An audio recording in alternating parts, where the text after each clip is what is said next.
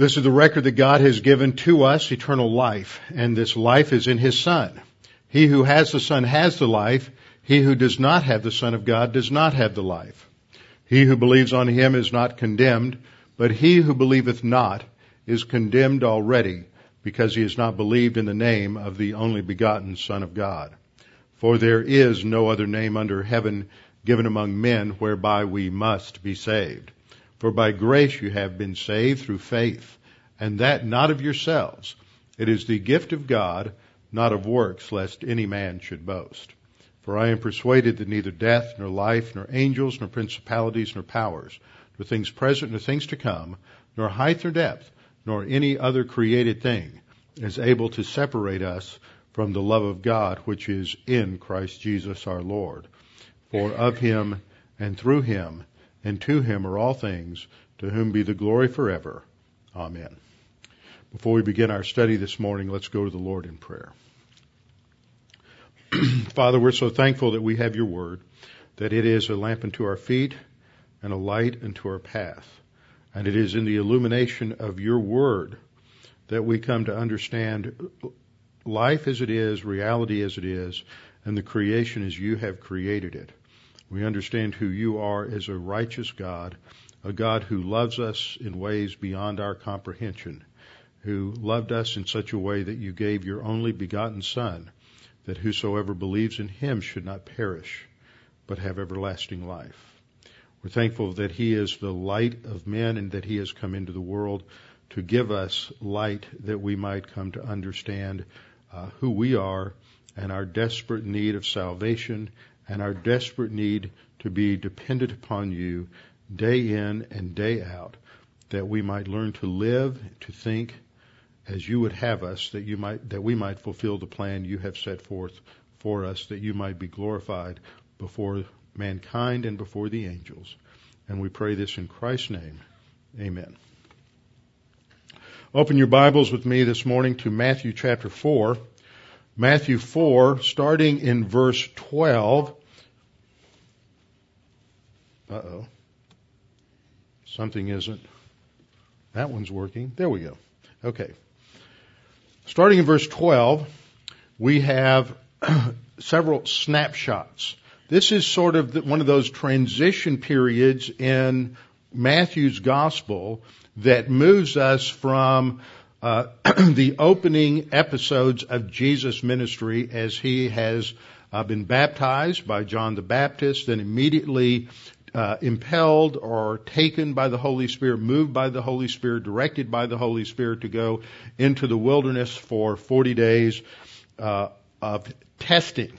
We saw last time, as we looked at the Gospel of John in the first uh, three plus chapters, down through at least four four, that Matthew actually leaves out the first year of Jesus' ministry. That first year takes place mostly in uh, in Judea, mostly in the area around Jerusalem. Uh, following his uh, baptism by John the Baptist, he goes into the wilderness for the temptation.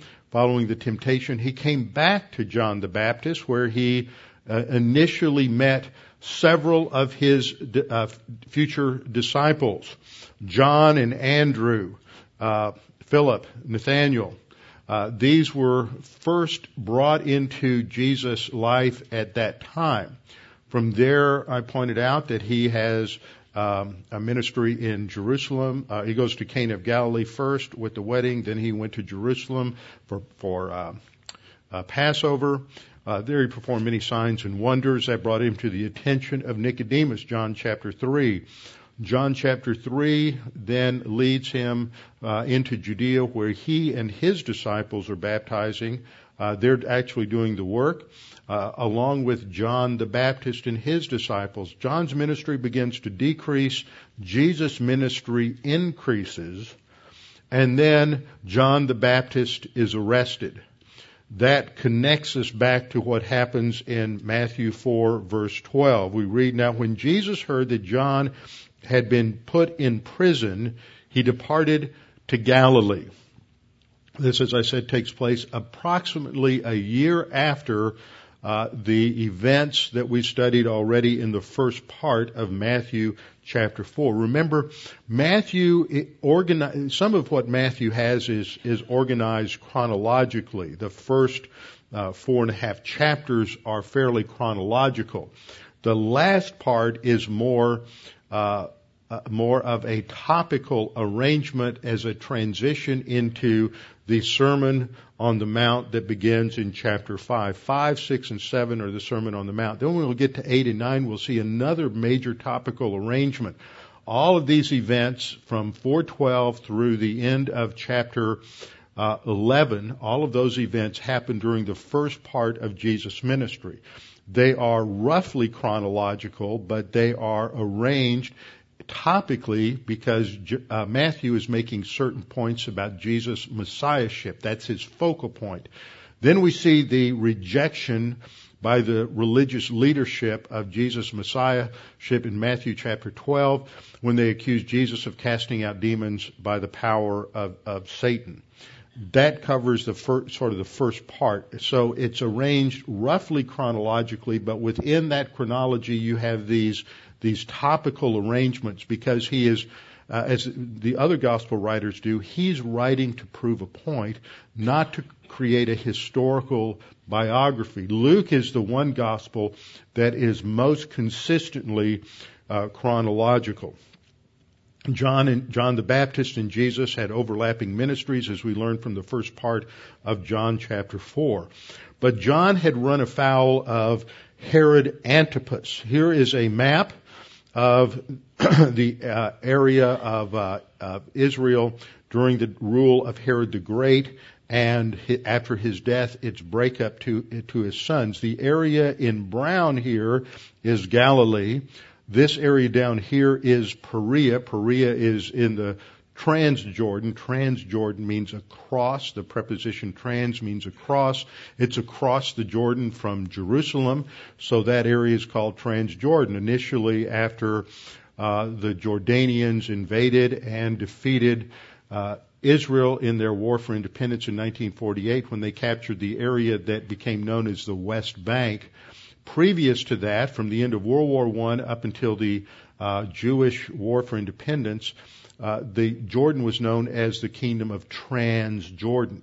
But once they invaded across the Jordan and captured that territory, which no nation on earth recognized their right to, never has recognized their right to, uh, that they changed their name to the kingdom of Jordan. They weren't just across the Jordan anymore. They took the territory, and that, that and so now they were on both sides, both banks of the Jordan so that the area that they had originally, which was east of the Jordan, uh, was uh, east, the east bank, and the area they captured illegally was known as the west bank. So when we use the term west bank, it's giving some sort of credibility to a political position. I got an email interchange with uh, an archaeologist uh, a year or so ago because he was using a lot of politically correct terminology in his uh, uh, newsletter describing the West Bank and Palestinian territory and all of these things. And I said, you can't use that if you're a Bible believer. You're a conservative. You can't use those terms. He said, well, all kinds of people get my emails. I can't offend them. I said, any term you use is going to offend somebody because every term is loaded with political implications. So stick with the biblical terms, Judea and Samaria, and get West Bank out of your vocabulary. So uh, this is the territory that's going to be a focus in this part of the chapter because this is the area that's under the rule of Herod Antipas, and that's whom we're talking about here, because Herod Antipas had taken the wife of his half brother Philip. His wife was Herodias, and he took his wife for himself. It was an act of of, uh, of adultery, act of betrayal, and as a result of that, John the Baptist accused him of adultery. Well, this didn't sit well with Herod Antipas. Rulers don't like to be challenged quite like that. And so that not only aggravated him, it really angered his wife. And so she pressured him and eventually, um, eventually uh, Herod arrested John the Baptist and put him into prison. Eventually, uh, Herodias will uh, induce her daughter Salome to trick Herod into uh, offering her something, and she says, I want the head of John the Baptist on a platter. And that leads to his death. So this anticipates it. We'll get into that a little more when we get to the point of the death of John. But this is a point at which, after about a year, the, towards the end of the first year of Jesus' ministry, John the Baptist is put into, into prison. Now, a lot of people talk about why Jesus now goes to Galilee. He goes to Galilee not so much, although some suggest this, because uh, he's avoiding the political pressure of Herod Antipas. Uh, Herod Antipas, as you can see from this map, um, uh, from this map, controls both not only Perea but also Galilee. So he's still under Herod Antipas's authority. Actually, Jesus is headed north for uh, several different reasons. God's a multitasker. Uh, Jesus is going north, A, to fulfill prophecy, B, to get away from the hostility that's been developing from the Pharisees and the Sadducees, and he's going to go north. He's going to also uh, conduct his ministry in the north uh, among the villages and the towns of Galilee, and a number of other things will take place there. This allows the the heat that's developing in the south in Jerusalem to simmer down because Jesus does not want to uh, be arrested before the proper time. So all of this is what is taking place. Now we read in verse 13 that Jesus left Nazareth. That too takes us back to uh, passage we studied last time in Luke 4:16, we're told that when Jesus returned from the south, he went through Samaria, where John 4 tells us about his conversation with the Samaritan woman. And by the way, this last week, that was the story that was the focal point at the Good News Club. And uh, as as Mark told the story, and then as we break up later into groups, we have uh, we have groups according to grades, and each grade has an adult that's assigned to that grade, and we have about 20 to 25 kids in each grade level. We have about 120 kids now who are coming to the Good News Club, and they're getting the gospel. Some of these kids are already pretty pretty knowledgeable and uh, have heard the gospel.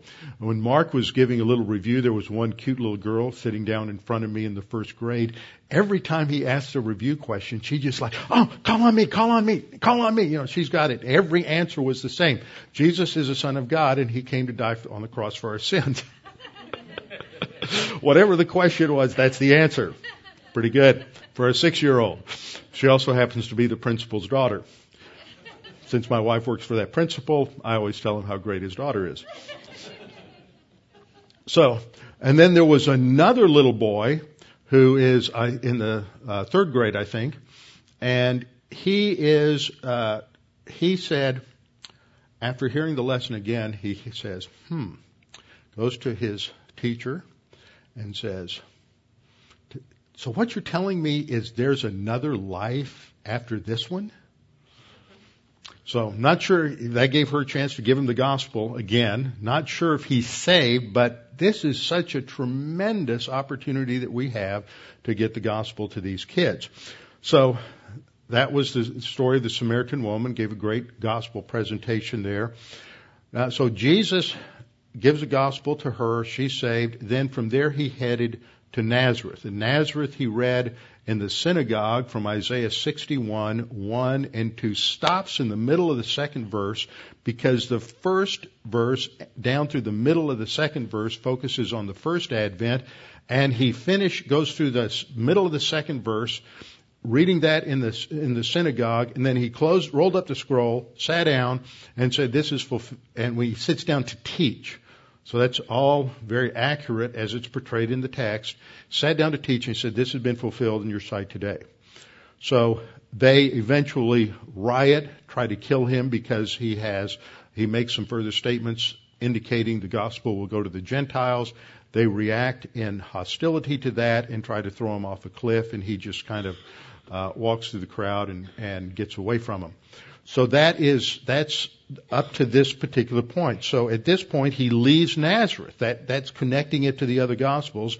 And he comes to Capernaum, which is by the sea in the regions of Zebulun and Naphtali. Here's the map. This is Lake Gennesaret or Gennesaret as it's mentioned in the scriptures, sometimes Lake Tiberias. It's not a sea. A sea is a salt water. The same word though in Greek is used for sea or lake, thalassa. And when English translators translated it, they didn't understand the difference. So Christians for centuries have been misidentifying the Sea of Galilee and it's Lake Gennesaret, Lake Tiberias. It's a lake, not a sea. Those of you who have uh, been on a little boat trip with me on the on Lake Gennesaret know that. In fact, next year on our trip, we're not going to stay in Tiberias anymore, which is located here. Jesus never went to Tiberias. It was a Roman city. Uh, we're going to stay just north of there where they have that, uh, uh, anti- uh, the, the, the, the, the Galilean fishermen, the old boat. Uh, there's a wonderful kibbutz there. I've stayed there two or three times. We're going to stay there the next time. It's a much nicer place place to stay. But just north of there, wait, wait a minute. I wanted to show you this. He goes from Nazareth here to Capernaum, which is here on the just on the north northwest shore of Lake uh, Gennesaret, and this is Capernaum, or Capernaum.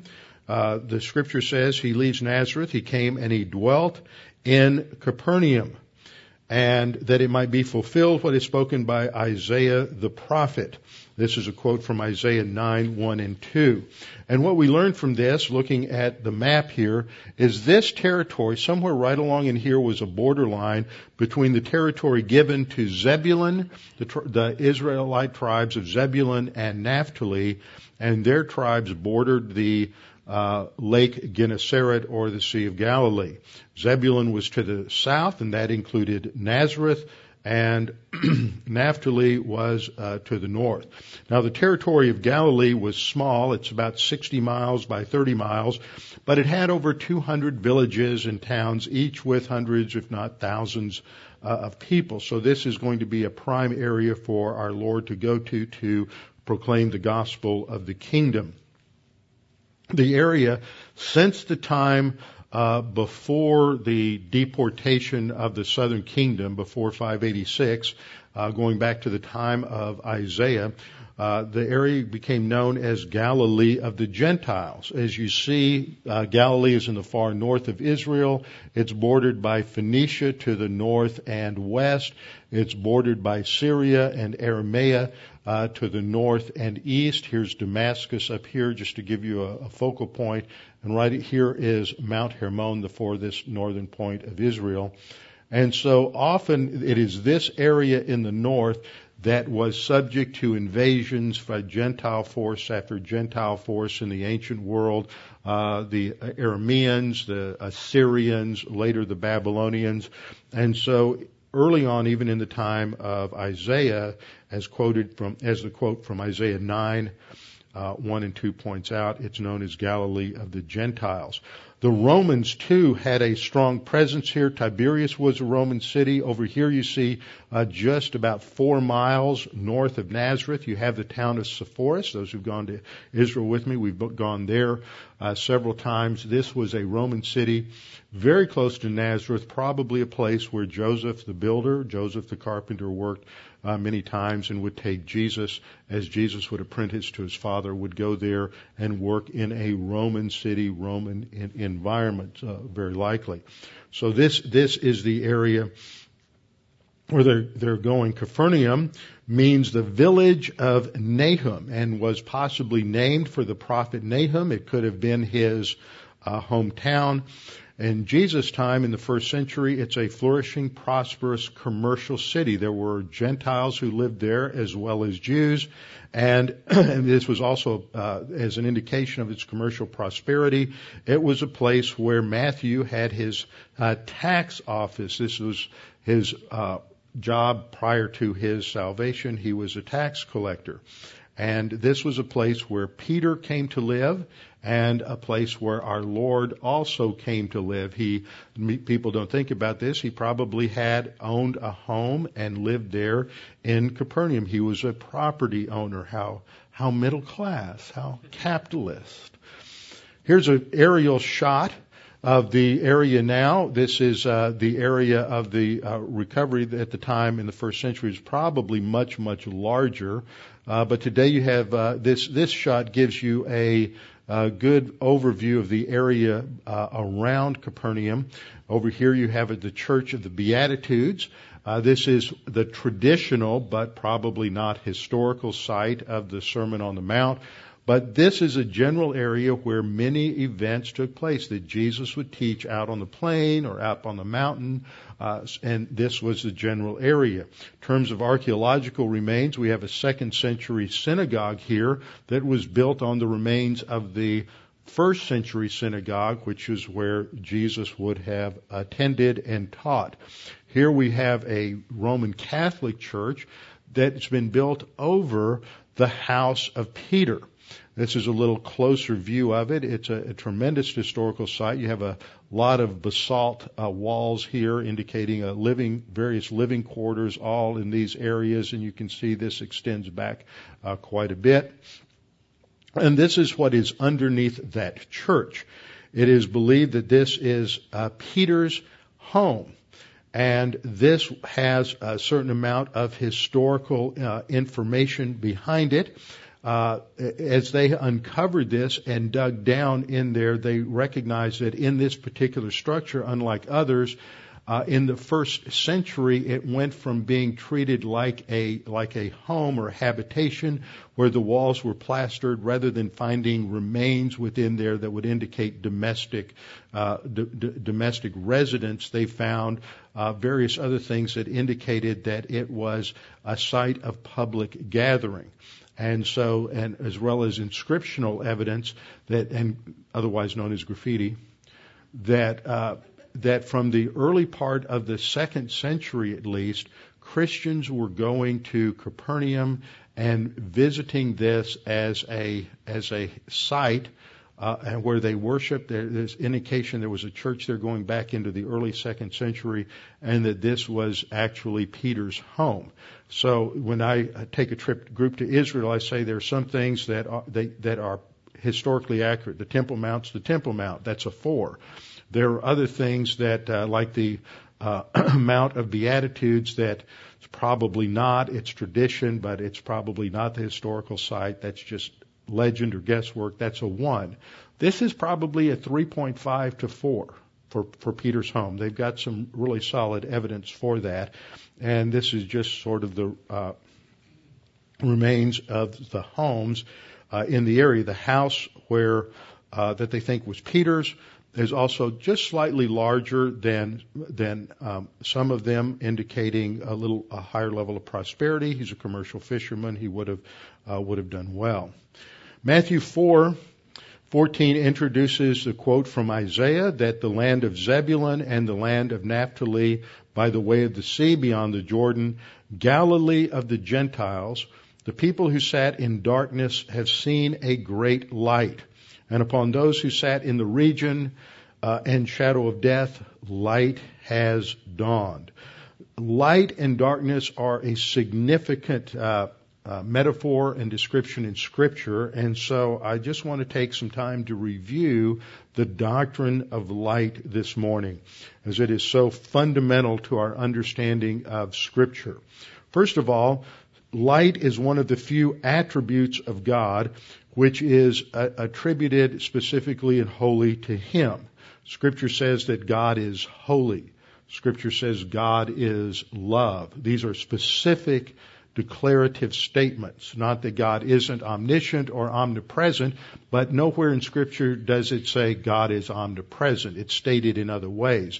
But these three attributes, God is holy, God is love, and God is light, are specifically stated in the Scriptures.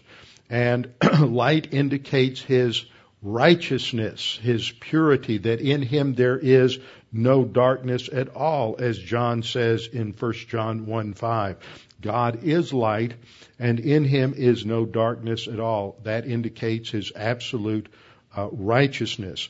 1 Timothy 6:16 talks about God as dwelling in unapproachable light, whom no man can, has seen or can see. That light is too brilliant for us as fallen creatures uh, to see. James 1:17 uses the same imagery that God is the father of lights uh, within whom there is no variation or shifting shadow literally. There's no darkness in him. He is absolute perfect righteousness. Second point is that light is used in scripture to depict uh, a couple of different aspects of God. It indicates his pure righteousness as well as, excuse me, his illumination of truth. It indicates the, his pure righteousness. There's no sin. There's no darkness in him, as we saw in John, 1 John 1 5, but also that he is, he reveals truth in darkness. So it has to do in many cases, as it does in our passage in Matthew uh, Matthew 4, uh, 15 and 16, dealing with God's illumination, His revelation of truth to us. We see this, both of these aspects in numerous passages. For example, Psalm 37, 6 emphasizes that aspect of righteousness. He shall bring forth your righteousness, the psalmist says, as the light and your justice as the noonday, associating light with righteousness and justice. In Psalm 36, 9, we have a phrase I frequently quote, for with you is the fountain of light. In your light we see life. Now, when we look at that, there's two things that are associated with light there that come up several times. One is life. Yours, eh, for with you is the fountain of life. The life of God is also light. This is the same thing that John says regarding Jesus in the first chapter of John. In him was life, and his life was the light of men. It's revelatory. And it is in God's light, His brilliant light, His illumination, that we are able to understand other things. We don't, don't have ultimate understanding in terms of rationalism or empiricism. Ultimate understanding comes from revelation. This exposes truth to us so that we can then think clearly and properly understand and interpret our experiences, or in other words, rational thought is guided and directed ultimately by God's revelation, and our understanding and interpretation of empirical things is also ultimately determined by God's revelation. That becomes the presupposition or the assumption that precedes all other knowledge. In Psalm 43 3, uh, the psalmist says, Oh, send out your light and your truth. See how light is connected to revelation there?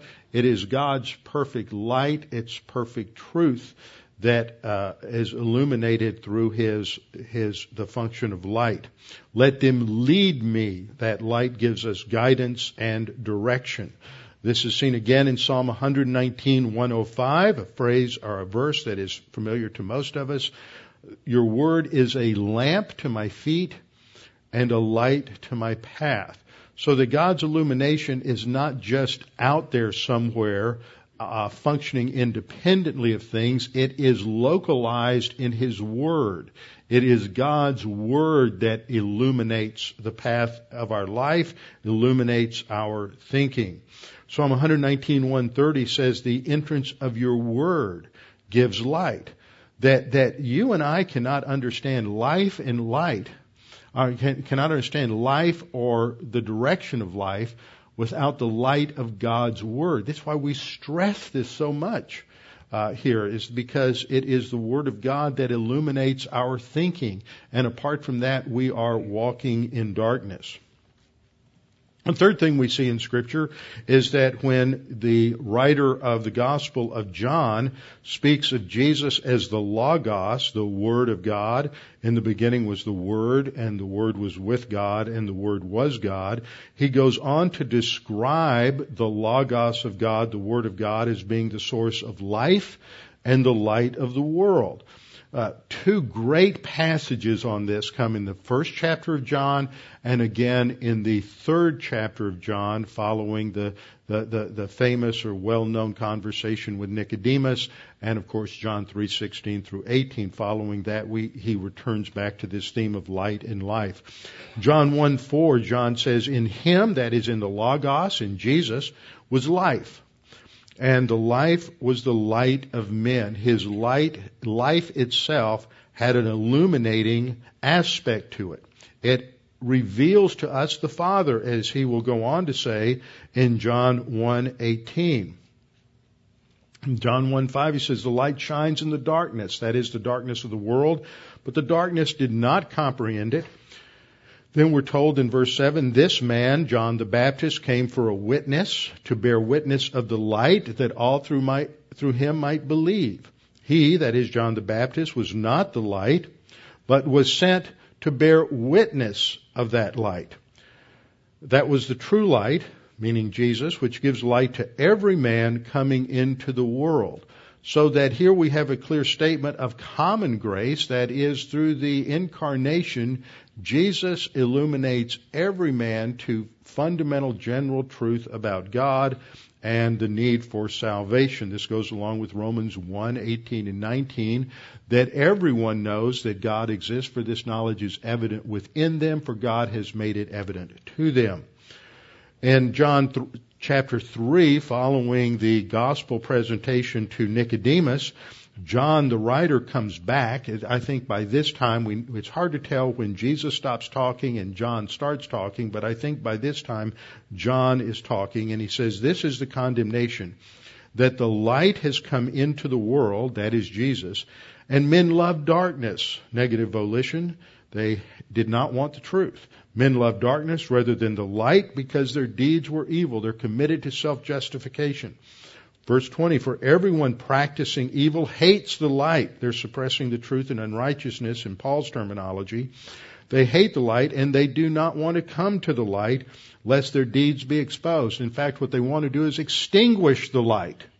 We see that a lot in our culture today as the influence of biblical Christianity gets less and less and as pagan thought grows more and more, they're coming out of the closet and expressing their hostility towards Christianity and Christian traditions more and more. And we will see within the next 10 years things that we never imagined, as we are seeing today things we did not imagine 10 years ago. And the only thing that's going to strengthen us and fortify us for what is coming is the Word of God. Because when we get to a point where we, as many believers before us, go through overt persecution for our faith in Christ, the only thing that's going to sustain us when we possibly could lose everything that we have is going to be the one thing we can never lose, and that is the knowledge of God's Word that's in our soul and our understanding of His promises that sustain us because that's what gives us hope. That no matter how dark things might appear, God always gives us hope that sustains us through His Word. John goes on to say in verse 21, but he who does the truth comes to the light. If you are a believer, your focal point should be to come to the light, to learn the Word of God, so that it may expose the wrong that is in your thinking, and that it may help you understand how to live rightly before God. Uh, he who does the truth comes to the light that his deeds may be clearly seen that they have been done in God. Fourth thing that we see is that Jesus referred to himself as the light of the world. Referred to himself as the light of the world in passages such as John 8:12. We read then, uh, Jesus spoke to them again, saying, "I am the light of the world. He who follows me shall not walk in darkness, but have the light of light."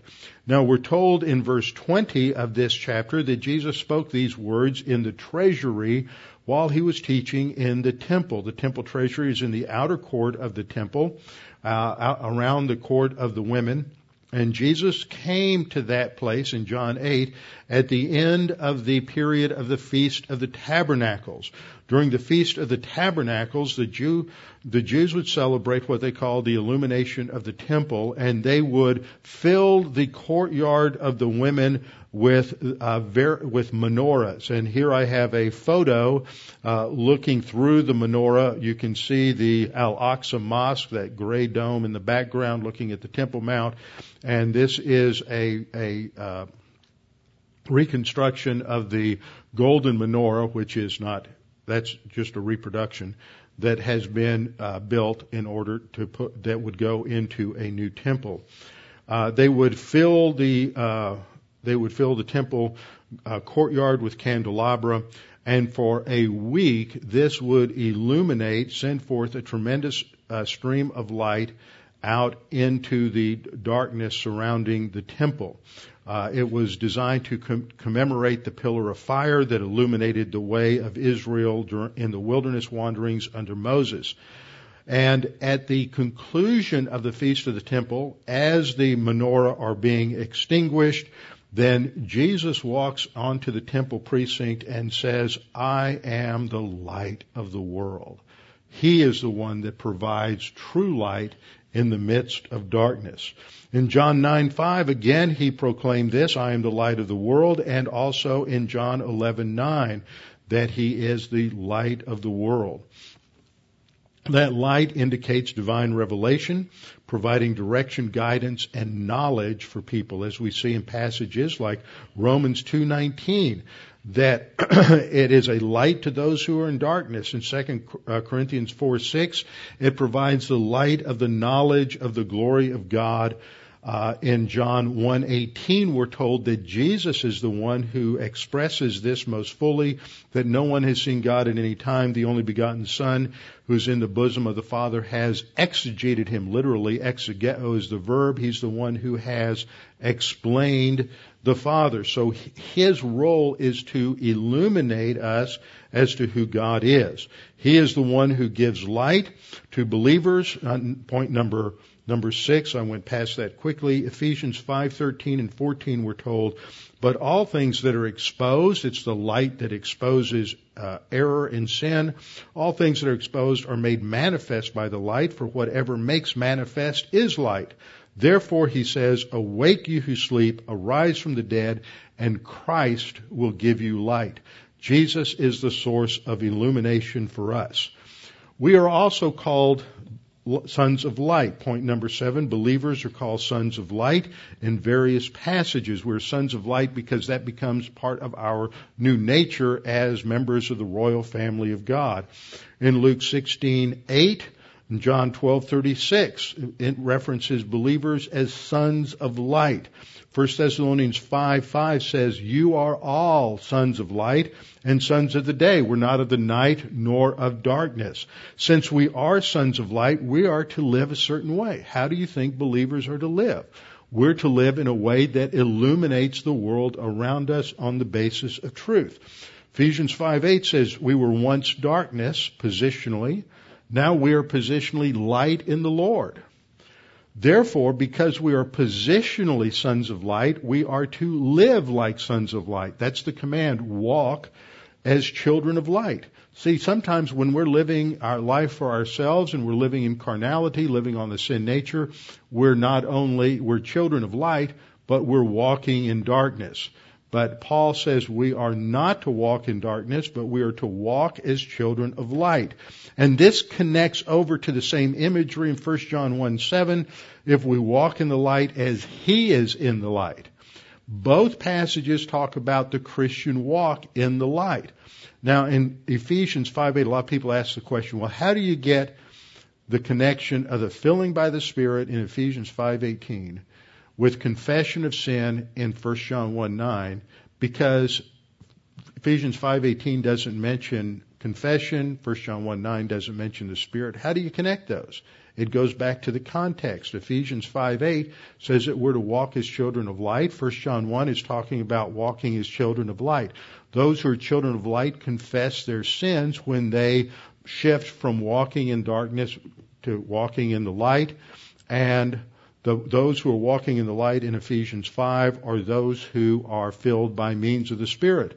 When we're not walking in the light, we're not being filled by the Spirit. So when we put these things together, we understand that confession is the means of recovery when we stop walking like children of light and start walking in darkness. Therefore, point number eight, Christians by virtue of their position as receptors or receivers of revelation are also light and we are to function as light. Matthew 5:14 and 16 say that we are the light of the world. A city that is set on a hill cannot be hidden, so we are to let our light so shine before men that they may see our good works and glorify our Father in heaven. So point number nine, believers are to put on the armor of light. That is, the armor or protection that comes from light or divine revelation. When we study God's Word, it gives us the protection we need to live in the midst of a dark and pagan world. Only from the Word of God do we receive the armor of light, and that protects us. Uh, Romans uh, 13:12 says, "The night is far spent; the day is at hand. Therefore, let us cast off the works of darkness, quit walking in the darkness, and let us put on the armor of light." This is a command that we are to clothe ourselves in the armor of light. And then, last point in the doctrine is that we need to realize that Satan is the master counterfeiter. He counterfeits this light and masquerades as an angel or messenger of light.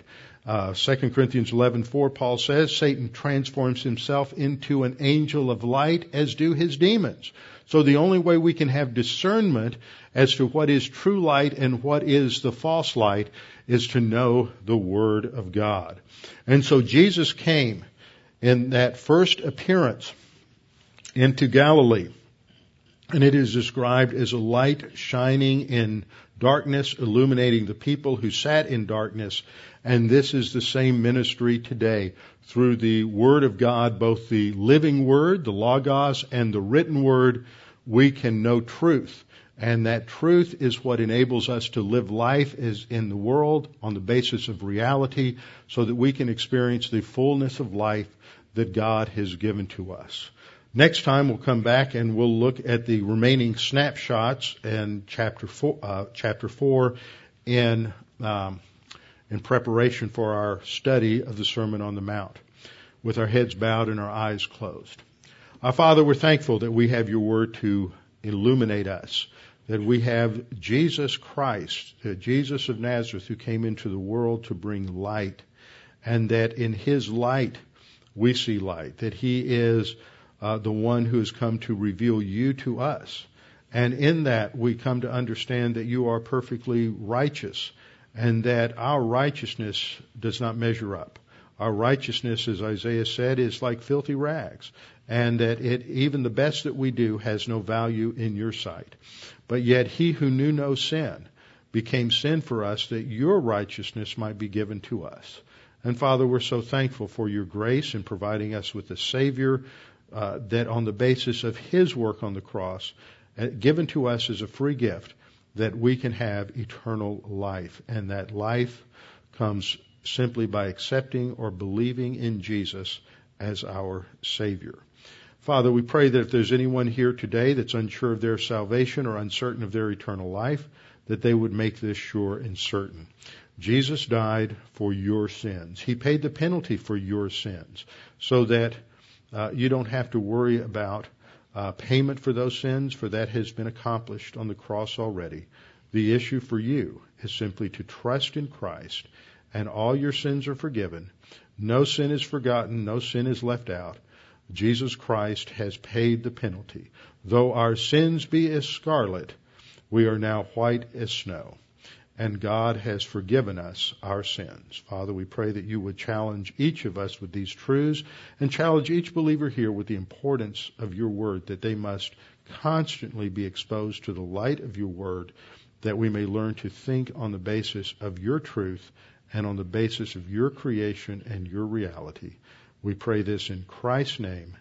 Amen.